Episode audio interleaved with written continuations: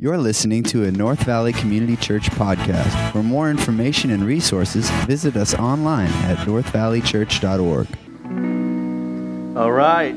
Well, hey guys, good morning. My name is Ryan. If you are new to North Valley, we are glad that you're here.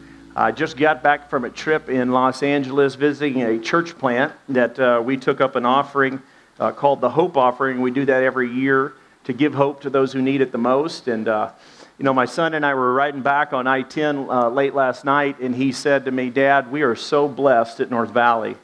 Uh, this is an urban church plant. They've been going at it for two years, and they've got about 20 adults in their church. Uh, it's a, it's a, you know, they're, they're planting the gospel in a context that's incredibly diverse. There's a lot of challenges. And uh, my hope and heart is, is over the weeks to come, I'm going to share more with you about what God's doing in Crenshaw in downtown Los Angeles and how we're going to be a part of that. We really do believe that God could use that church to really reach that community for Christ in a great way. It just takes a long time to break hard ground. And so this morning, my hope is uh, to share with you a lot of changes that go on in the life of the church. Uh, on the front page of USA Today, uh, it was really interesting. It had a, a storyline about uh, basically about churches that are in inner cities um, and many of them are uh, abandoning their facilities, selling their facilities. Um, you've seen it before, probably in churches in areas of maybe communities that you grew up in. They, there's a building there in the community, and then the demographics change in that community. And if the church and the leadership don't adapt and change with the community, then the church will die.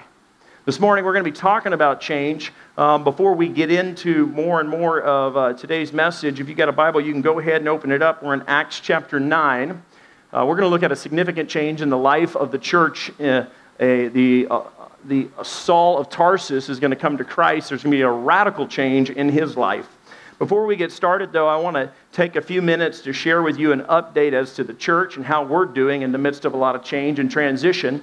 Uh, we've been in our buildings now for about 13 weeks.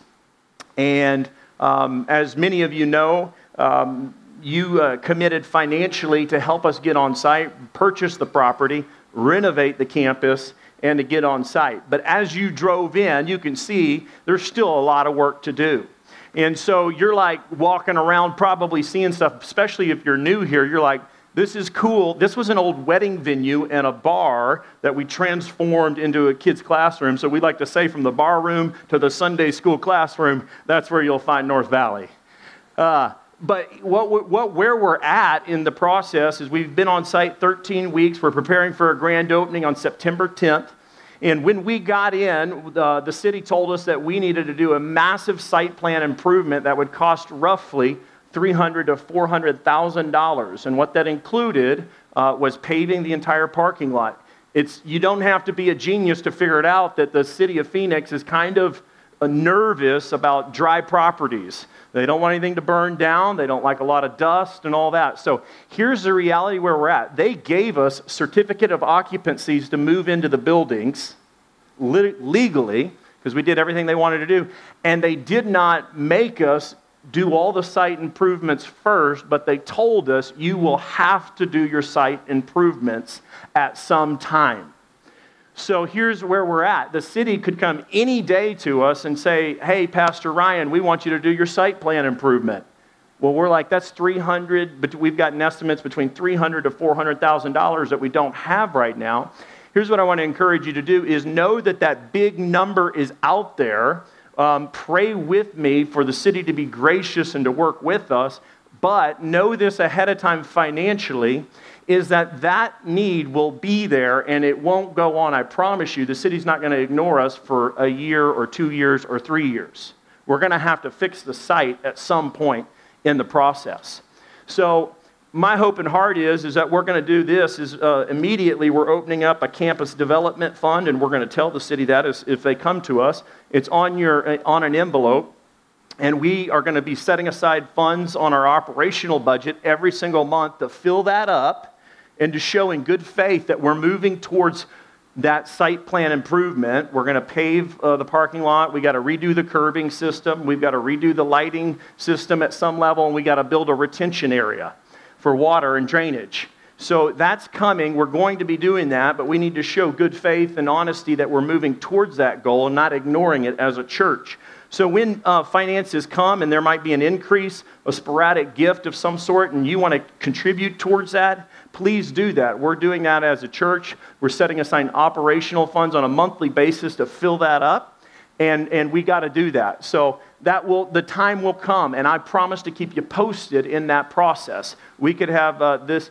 My hope would be is if the church was financially capable enough within the first 12 months of being on the site, we'd just finish everything out. We just pave everything, get it all done. And here's what you need to know by investing into this church, you're not investing into just this church for you and me so we don't have dust on our car. We're investing into a, an entity that God loves and will be here for your children and their children. We're shaping the North Valley. We're taking up an area of influence and saying this is going to be the local church that will share and show the love of Jesus Christ to the North Valley at large. With that being said, there's some immediate needs I just want to bring to attention. Is um, we have some immediate needs that we need to address financially. Um, we have obviously, as you drove in, there's some, you, you, see the banner that we have up there. We need to get that sign. We need to create a permanent sign structure. The city wants us to do that. As you walk in, you see there's doors that are unpainted. Here's what happened the church took on, uh, we, we're, we're going to celebrate five years this September. We took on a nine acre project, renovated it, and moved on site. It's remarkable work, what we've done but there's still, we need to finish this out. My hope is, is we've estimated about eight and a half thousand dollars for uh, immediate campus needs. My hope would be is we're going to kickstart that. My wife and I, um, we reassessed our finances and we're putting a significant amount of money as a one-time gift in starting today. Online, we're going to do it in under campus development. And uh, that's going to help uh, just do some electrical stuff, some painting stuff, some general maintenance on the campus, and some improvements that are really going to be helpful. My hope is, is that we can get this place a little bit more cleaned up before grand opening on September 10th. Last but not least, I really want to challenge you to uh, help us invest into our kids' area. If you've ever been over there in the buildings, you can see that was the bar room, and we've transformed it to the Sunday school classroom and uh, there's no playgrounds, there's nothing for the kids. And what I, what, I, what I would love to do is we've estimated about $16,000 that would help provide a play space, uh, outdoor shaded space for lower elementary and upper elementary in the back. And we can establish an area where the kids can call this place home. Um, if church isn't fun for kids, man, we're, we're, we're, we're going to lose their attention. And so we want to teach them about Jesus, but we want to have fun the whole way through. If we've got values at North Valley, here they are faith in Jesus Christ, family is incredibly important. The church family, uh, the biological family, friends, and then fun. And, and we got it. You'll see that kind of bleed through North Valley time and time again. So here's my encouragement to you. Some of you go, man, well, I just came into a financial situation where I could write a check. Uh, some of you have already committed funds to the Area of Influence initiative, and I'm going to just ask you would you just be faithful to finish your pledge and your commitment? Those of you that helped us acquire the campus and renovate it. Um, but if you're in a position where you um, c- come into a new financial situation and you can up and give above and beyond your regular giving and your commitment, then go ahead and contribute to this campus development fund, and we'll use those funds for those immediate needs right away. I mean, even this room has got to get finished out. These walls, like we just, we're going to leave it unfinished until the money comes in. We're not going to go borrow to do this level of work. We can do this. And so, um, additionally, some of you that are new and you've not yet had the chance to participate financially and contribute, here's what's really cool. You can put your money to work and see it take root and physical effect immediately. And my hope is, is that we can, if we can uh, do this, uh, then we can really bless those kids. Uh, we can really create a campus that's a lot more family and friendly and open for us to hang out even after services. So let me pray, and if you've got questions about that uh, after service and you want to come down and talk to me, then come down and talk to me. Um, again, you can just fill out the campus development or d- give online at whatever level you sense that you want to, and I promise to keep you posted and updated as we go along. So let me pray for us, uh, and let's ask God to multiply our efforts uh, in this church and uh, bring this place up to speed where it needs to be uh, for the glory of God and for the good of the people in the North Valley uh, and our church family. So let's pray. Heavenly Father, we thank you that you're already at work. God, you bless uh, surprisingly, unexpectedly. Um, and you, you, you love your church. So, Lord, I pray just for us as we stand at this uh, crossroads where we don't even know what the city's going to do with their request on our site plan. Um, but we, we're going to be faithful to take steps forward and walk in faith uh, and begin to prepare for that financially in our operations. Lord, I pray that uh, the individuals that have already committed their funds uh, towards uh, the purchase of the property and uh, the renovations, God, that they just continue to be faithful to finish that. And then, God, as you provide uh, extraordinary ways, might we be generous and contribute so that we can continue to establish a, and finish the work here, uh, not only for our good, but for your glory and for our children and their children. Uh, to Christ be the glory in the North Valley. In Jesus' name, everybody said, Amen. Okay, well, this morning we're talking about change. The fear of change can be a barrier. Change is a big deal. Even in that conversation I just had, you're going to go home today and you're going to think about some possible changes you might make to how you allocate your resources. Change occurs when something's made new or different in one way or another. There's a few reasons why we fear change. We fear change because we're creatures of habit. We fear change. I mean, look at you. I, I see you. I know first service. I know where you sit. You sit in the same spot every time.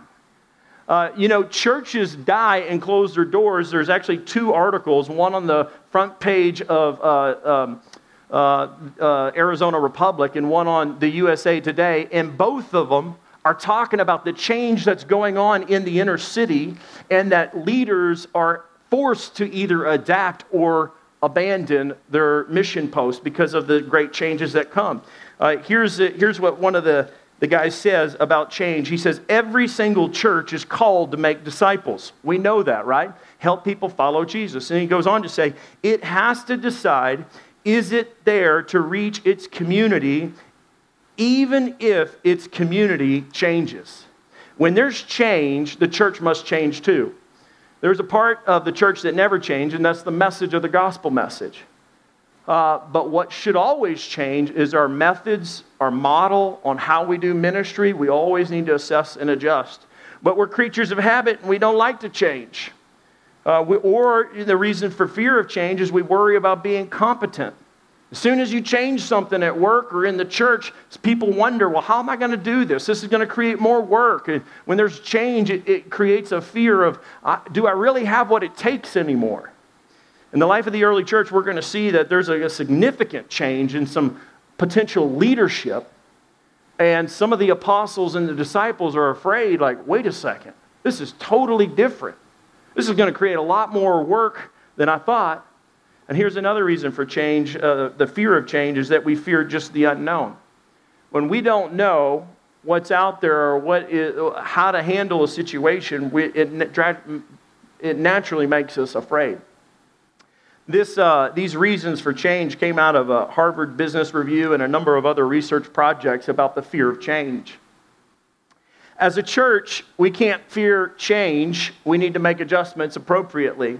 The barrier of change in the early church was this it was the idea that Saul of Tarsus converts to Christianity. This guy is a persecutor of the church. He was born in Tarsus around the same time as Jesus. His parents had moved him to Jerusalem in his adolescence. He went to the best schools. He studied under the great rabbi uh, Gamaliel. His parents raised him a devout Jew. He knew multiple languages Greek, Hebrew, Aramaic. He approved of Stephen's death. He was a devout Jew that rejected Jesus Christ as the Messiah. And there's this radical change that's about to happen in the early church Saul of Tarsus, the rumor has it that he's come to faith in Jesus Christ and now he's received Jesus Christ as Lord. Saul will be this guy who goes in and he literally kicks down doors of Christians and tr- tried them and imprisoned them, dragging them to Jerusalem to try them. He authorized, he was kind of like an authorized vigilante.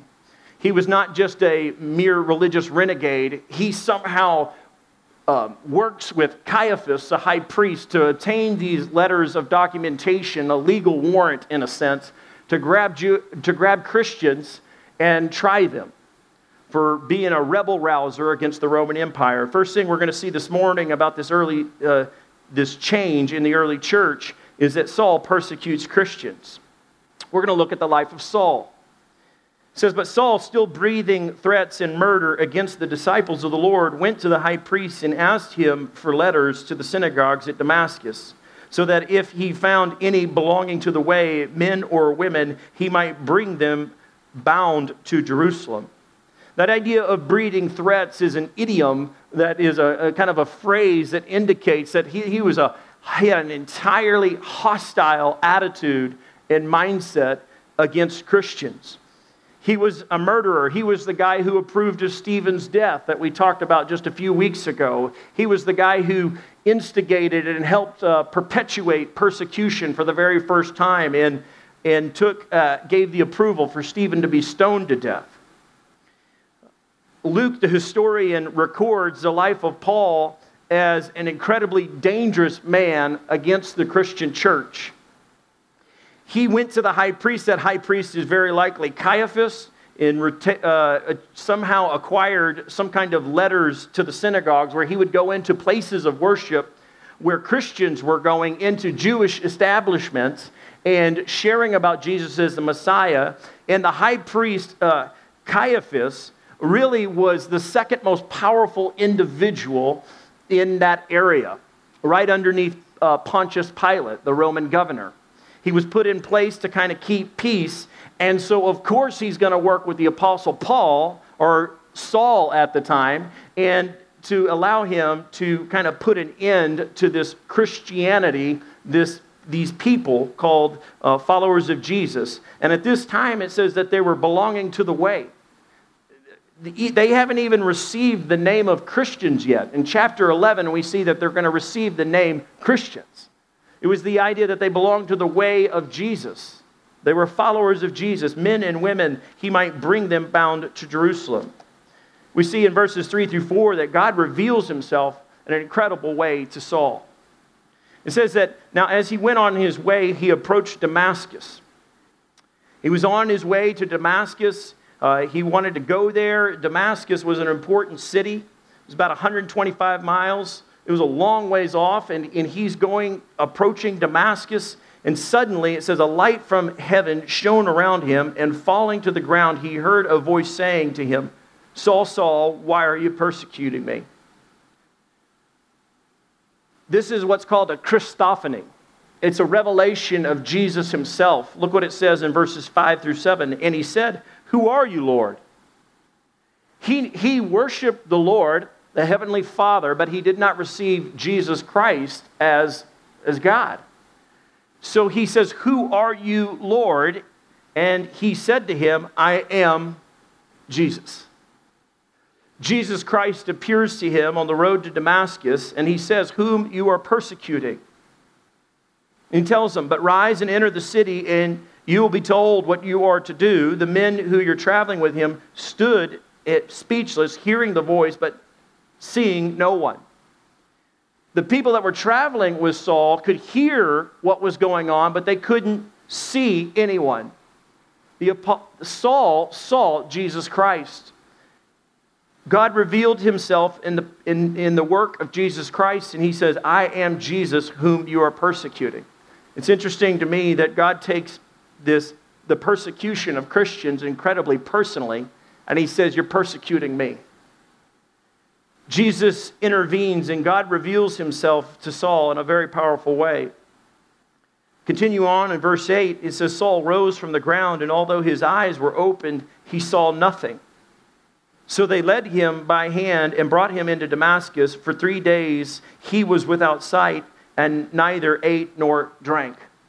I had a friend um, recently told me the story of his uh, life and ministry.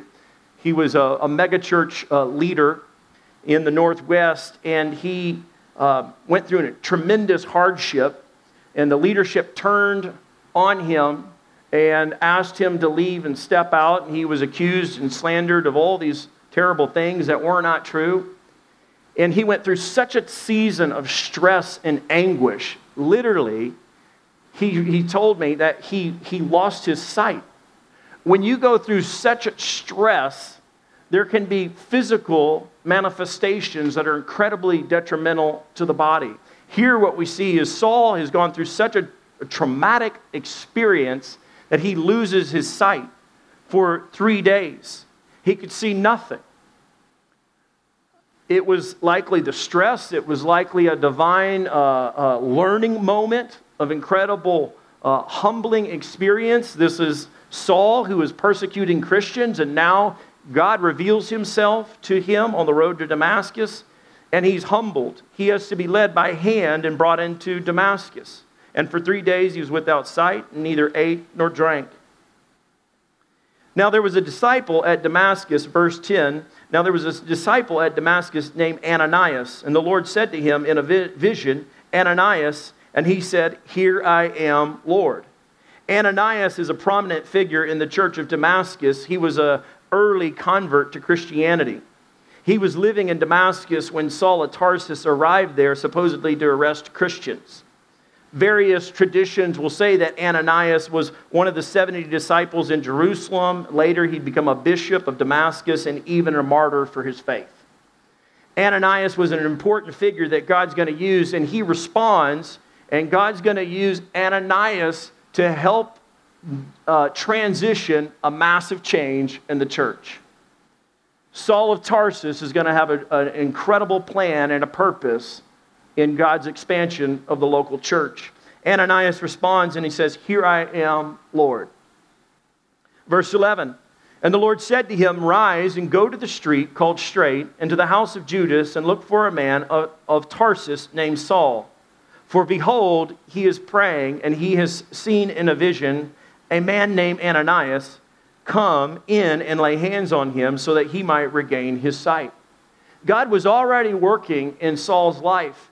God had already given Saul a vision that there's a gentleman named Ananias that was going to help him transition and regain his sight and regain his strength. So Ananias would have been afraid because he is going to, he has already heard of Saul. This guy hates Christians. And Ananias is terrified. Verse 13 through 14, to say it at the mildest, Ananias is reluctant to help Saul. Look what he says. But Ananias answered the Lord and says this I've heard from many about this man. Saul of Tarsus has been labeled, he's got a reputation. Ananias said, No, not just one or two people. I've heard many about this guy. Now he's kind of pushing back on the Lord, saying, You want me to do what? He says, How much evil he has done to your saints at Jerusalem.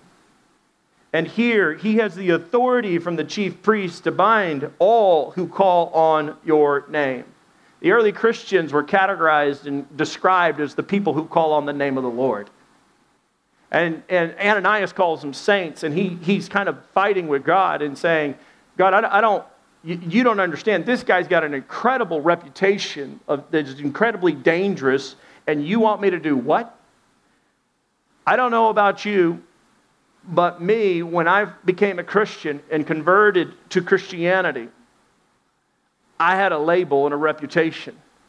People didn't want to receive me very easy, and a lot of believers were very reluctant to be my friend because they were scared that I would hurt them.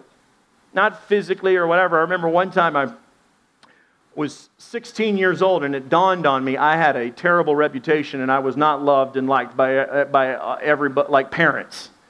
So I go, and me and my friend are going to go pick up his girlfriend, and I and I he's in the car, and at that time we got pagers, you know. We're like sending messages through pagers backwards, you know. And so we're sitting there in the truck, and he says, Hey, will you go to the door and knock on the door and ask if Melissa's home and so we can take her out? So I say, Sure, I'll go to the door. So I go to the door, and I, I was not a Christian at this time. I had a bad reputation. I go to the door, I knock on the door, and the mom opens the door, and she says, Oh, it's you. Slams the door.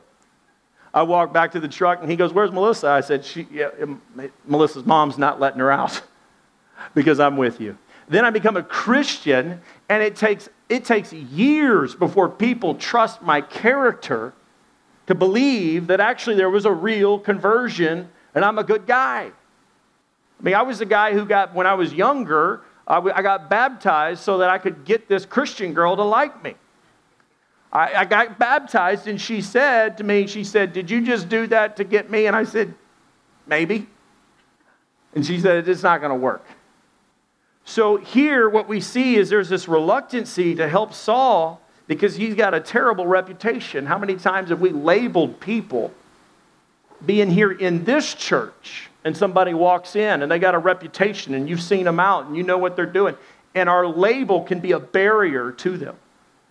See, there's a barrier in the church right now because there's a massive change. Saul has met Jesus Christ, and people are afraid of this change. Ananias is afraid of the change. And he even complains to the Lord. Look what God does, though, in his grace. He, God reassures Ananias that Saul is a new believer. He says to this, But the Lord said to him, Go, for he is a chosen instrument. He's chosen. God had planned it, He'd purposed it, He'd predestined it, He'd set it up ahead of time. He's going to be used greatly by God. And His pathway isn't just going to be a triumph, there's going to be hardship. And the Lord shares this with Ananias, and He says, Go, for he is a chosen instrument of mine to carry my name before the Gentiles and the kings and the children of Israel, for I will show him how much he must suffer. He doesn't say that in a vindictive tone, he says that in a, a sobering tone. Saul of Tarsus will later be, he was a friend of Rome. He's a, he was a, formerly a friend of the Jews, and the Jews are going to persecute him. He's going to be whipped, kicked, beat, drugged, shipwrecked. He's eventually going to be beheaded in Rome under the Emperor Nero for his faith. The Lord says this in a sobering way that he's going to suffer for the sake of my name. This guy's gone through a tremendous change, and people are reluctant. Saul has been labeled. You know, when we have uh, perceptions about people, sometimes that can be a barrier to what God wants to do. Saul is going to be used tremendously, but some believers need to accept him for what God has done. God is going to use Ananias to confirm Saul's faith. Look what happens in verse 17. So Ananias departed and entered the house, and laying his hands on him, said, Brother Saul. That's a change. He was the guy, now he calls him brother. Why does he call him brother? Because he's accepted the reality this guy is part of the church family. Do you know when you become a Christian that you become a, a, a, a son or a daughter of, of, of the utmost high king? And you become part of the family of God, and that makes you and me brothers and sisters in Christ. And if you don't have a good family out in the Phoenix Valley or around the country, you can have a good family with the church. And so what happens here is Ananias is going to accept the change. He's going to overcome the barrier of fear and say, you know what? Grace is enough. God's good enough. God's revealed this. I know this is a brother now. So now, Ananias, what's really cool though, is God doesn't let Saul showboat and get the acceptance he makes him incredibly humble. He's blind. He's got to get led into the city of Damascus. And then he's got to wait on this guy named Ananias to confirm his faith. God always uses people. You and me need to be a part of this. We're going to get some practical application here at the end. But when people are on the outsides and they're moving in, we got to be the first to welcome them in and love them. He says, Brother Saul, the Lord Jesus who appeared to you. See, he's confident. He knows that the Lord's already worked on Saul. He said, He appeared to you on the road by which you came, has sent me. That's divine appointment. If you were here last week, divine appointment. So that you may regain your sight and be filled with the Holy Spirit. God uses Ananias to confirm Saul's faith. God's going to use Ananias to help overcome this barrier of change and the fear of change. And Ananias is at first, he's human. And I, am so glad he said what he said. God, are you sure? You don't understand. There's so many people that can testify this is a bad guy. Are you sure that you really want me to do this? What he's saying is, is he's H U M A N. He's human, just like me and you. And we're afraid of the unknown. We're afraid of what could be different. And here we see is there's a radical change. The guy that persecutes the church is going to become the greatest promoter of the church. Saul's ministry is going to begin, but in verse 18 and 19, look what happens. And immediately something like scales fell from his eyes, and he regained his sight. And then he rose and was baptized, and taking food, he was strengthened. For some days, he was with the disciples at Damascus. So he's there. I remember one time I was on a, a, a mission trip in Madrid, Spain. Early on, I was invited to go uh, plant a church in Madrid. My wife and I uh, spent several years pursuing planting uh, in a church in an international city all across the world. In Madrid, Spain, had invited us in, and we were there. And on one of those trips, I got terribly, terribly sick. And there was this. Uh, this one guy, he's, a, he's a, like an Italian designer and lived in Spain, and he could barely speak English. And he took care of me for days and days while I was laying on the couch, calling my wife back in Dallas and telling her I'm terribly sick, but he nurtured me back to health. These days were dark for, for Saul. He was afraid. If Ananias knew that he was going to suffer for his name, I promise you, Saul knew he was going to suffer. He had just met Jesus Christ. The Christophany in a personal revelation of Jesus in a powerful supernatural way he was overwhelmed with guilt. It was a dark time for him. And in this moment, the historian Luke records, and immediately there's a breakthrough. And something like scales fell from his eyes, and he regained his sight, and he rose and was baptized. And taking food, he was strengthened. For some days, he was with the disciples at Damascus. Here's what happens Saul's ministry adventures begin. This is the beginning. Perhaps no greater influence of Christianity outside of Jesus Christ than this guy right here, Saul of Tarsus. He will write uh, the majority of our New Testament uh, epistles and letters and help us understand theological doctrines and rich resources like the book of Romans. He's the bedrock in so many ways of the early church and, and the faith today that we hold precious to us. He says, immediately he proclaimed Jesus in the synagogue, saying, He is the Son of God. He was going to the places that rejected Jesus the most and standing up in the center of them. And because he was schooled in Jewish thought and traditions, he could debate and reason like nobody else. He was incredibly gifted intellectually. He was well off. He was a Roman citizen.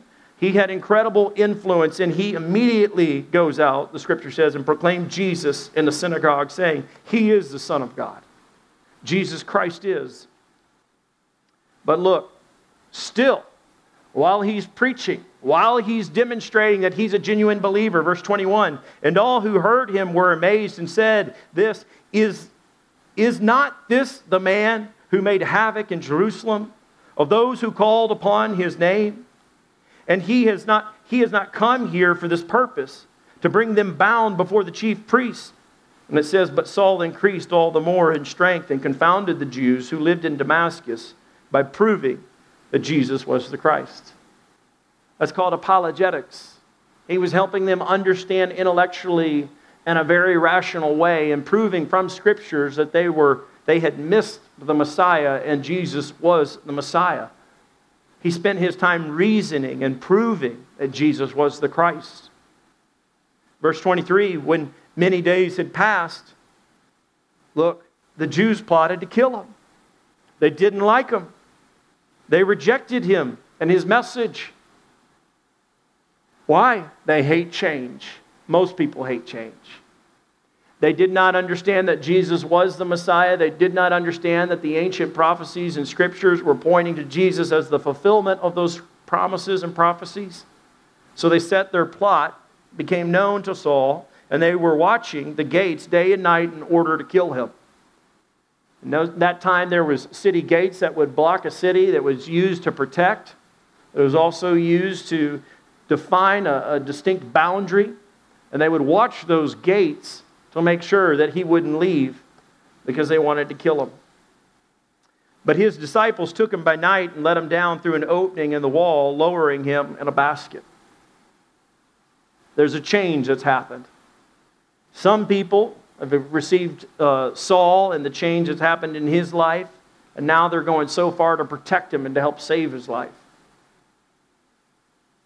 Look what we're going to see in verse 26. God's going to raise up another man by the name of Barnabas to vouch for Saul's ministry. And when he had come to Jerusalem, he attempted to join the disciples, and they were all afraid of him.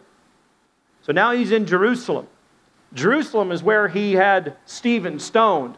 This would have been a sobering experience for Saul to walk in. Now he's a Christian. Now he's got to hang out with all the big boys where all the apostles are in Jerusalem. And immediately on his entrance, he would have remembered what happened with Stephen. He attempted to join the disciples. He's going to try to join the team, Team Jesus. And they were all, look, afraid of him. Of course, they're afraid of him. He probably had had uh, their friends or their family members killed or arrested in persecuting the church. For they did not believe that he was a disciple. The fear of the unknown. The fear of this guy surely couldn't change. Surely God's really not that powerful to convert a guy like Saul of Tarsus. Surely he couldn't do that. But oh, he can. But Barnabas, look at this, that means son of encouragement, took him and brought him to the apostles and declared to them how on the road that he had seen the Lord who spoke to him, and how at Damascus he had preached boldly in the name of Jesus. We need more Barnabas.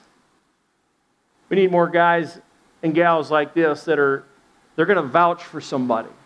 They're going to stand up for them. They're going to have faith to believe that God can do anything. He can take somebody that is so far off and change their life.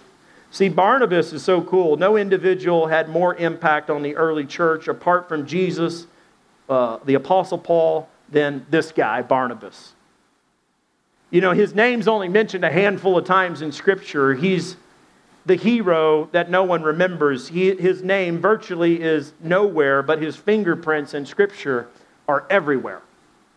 See, without Barnabas, humanly speaking, there would be no Apostle Paul. There would be no missionary journeys in most of Acts. There would be no letters from a Paul. That's almost half of the New Testament. There would be no Gospel of Mark, no Gentile church.